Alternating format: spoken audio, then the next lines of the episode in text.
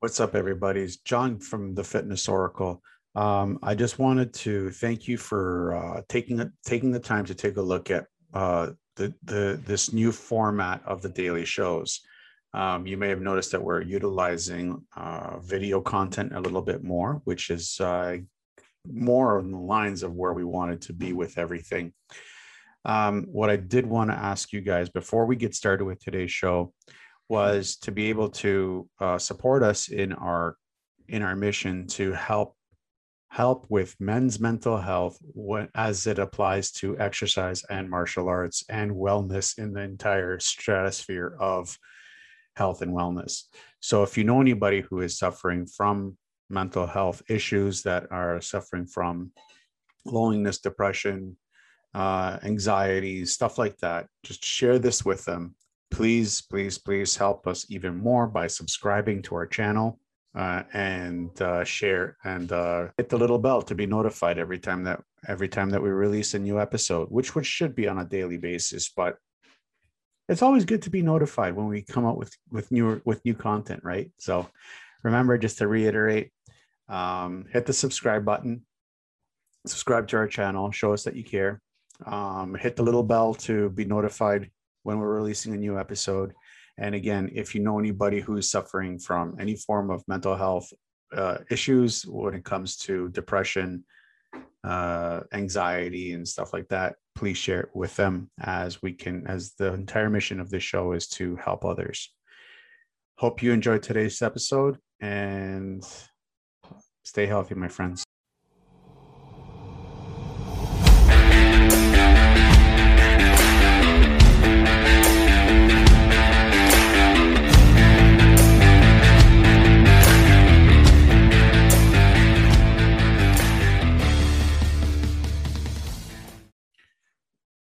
What's up, everybody, and welcome to another episode of the Fitness Oracle Minicast series. I am your host, John Katsavos, and today is Throwback Thursday, and we are going to be talking about how I got introduced to the importance of the spine. Now, there's a couple of stories that I want to talk that I want to touch base, but um, one of them we actually looked up on, which was the very first time that I actually got introduced to it with uh, uh, the RTS resistance training specialist program, but the importance of it, how it really connected for me, was when I actually started working with a gentleman who uh, was confined to a wheelchair. And he had, um, I'm not going to name any names, but he had spina bifida which if you guys don't know what spina bifida is, it's a deteriorative disease that you're born with, that you get at birth, where your spine actually deteriorates over over time.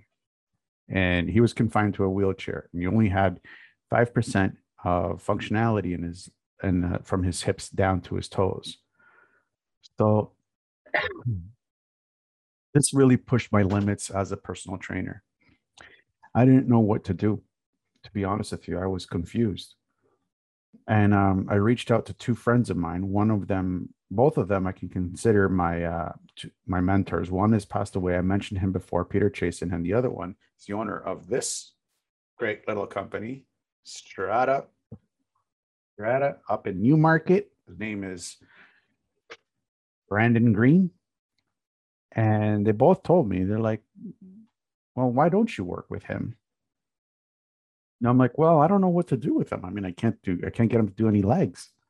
I can't get him to do anything with his legs. They're like, well, he has 5% of functionality in his legs, right? I'm like, yeah. They're like, well, just do the 5%. Get, get him to do 100% of the 5%. I'm like, all right, but he can't do squats. He can't do leg press. He can't do hack squats. He can't do seated curls. He can't. He can't do prone curls, prone uh, hamstring curls. He can't do leg extensions. They're like, he has five percent of his legs. I'm like, okay, so. And they just told me they go think about it. Think about how you can actually manipulate those movements with what he has. So that really pushed me. That really pushed me. And the like a couple weeks went by and he asked me and i wasn't really doing too much too much legs with him because i'm like i i still don't know. I'm still not trying to i'm still trying to figure out and process how i can utilize his legs. And uh it was about two weeks two weeks that went by and he looks at me goes we're not going to do anything for lower body? I know i'm stuck to a wheelchair but i was thinking maybe we can do something. I do have 5% i'm like you know what screw it i go yeah we're to do some stuff for your legs. I go, let's go to the, let's go, let's go to, uh, cause we had like squash courts and they had the seats. So we went to the squash courts where the seats are. Uh, a couple of squash players were kind enough to clear off a bench so we could use it. And um, I sat him down. We started doing some stuff that kind of, I wouldn't say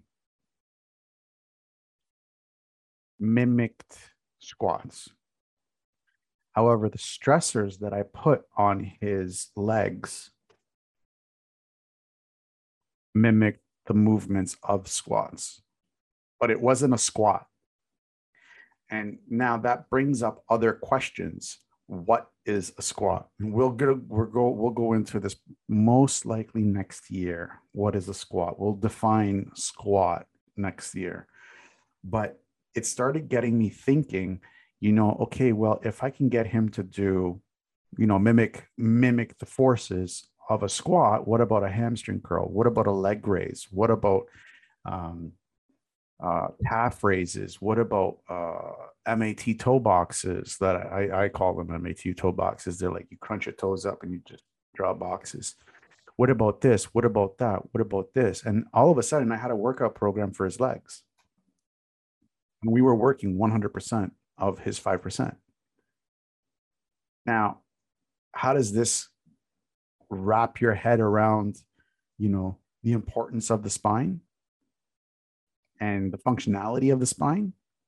Well, if you have a little bit of something, why not utilize that 100% of that little bit? And that's what I did with him. So we started training for like whole body whole body training system that I tailored for him. A couple weeks go by and I had one guy come up to him come up to me on a time where he, this guy where uh, my client wasn't there and he looks at me goes dude I want to shake your hand. What? You want to do what? He goes I have never seen a trainer work another person in that situation ever in my life. He goes, You are well, well underpaid and you don't deserve to be here. I was working for a big box gym, LA Fitness. and um, I'm like, Look, dude, I go, and this is the truth. Like, this is the truth. It wasn't the client that had to change. I was the one who had to change. I had to change the way of the way of my thinking. I had to think outside the box to help this client. And with coming doing that, I actually came up with a whole new tool set of being able to train people with spinal issues. I'm not saying this is a one size fits all program for people with spinal issues because there are people that are bedridden. It's not going to work for them it is unique. However, the tool set of being able to think, you know what, um, squat is having a bar on your on your back and sitting down and standing back up again is not true. It's just not true. What if you don't have that? Can you mimic those stressors and help that person become stronger in the position that they're in? Now, what is this again? What does this have to do with the spine, right? I mean, how did how does this all roll into all I'm talking about this whole week? Well, it's simple. The spine is just a structure in the in the human body. It's the most important, like I've been saying the whole week. It's the most important physical structure that we have. However, because of the functionality and the and the functionality, capability, range of motion, control factors, um, that force forces that go through it. It's not limited to our limited mindset of what we know. If we can pull ourselves out of that and being able to apply different tools that will mimic stuff, the same stuff, but in a, just in a different way, then it's just a piece of 33 different bones tied together with 120 120 muscles and 220 ligaments. That's all it is. And you're telling me that you don't know how to train something with 120 muscles? Come on. If you're a trainer and you're listening to this come on. Come on. If you know how to train one muscle you know how to train them all. You just got to be able to think outside the box apply your knowledge in a different way and be able to apply and, and be able to present it to the client without hurting them and make them stronger in the position that they're in. Anyways um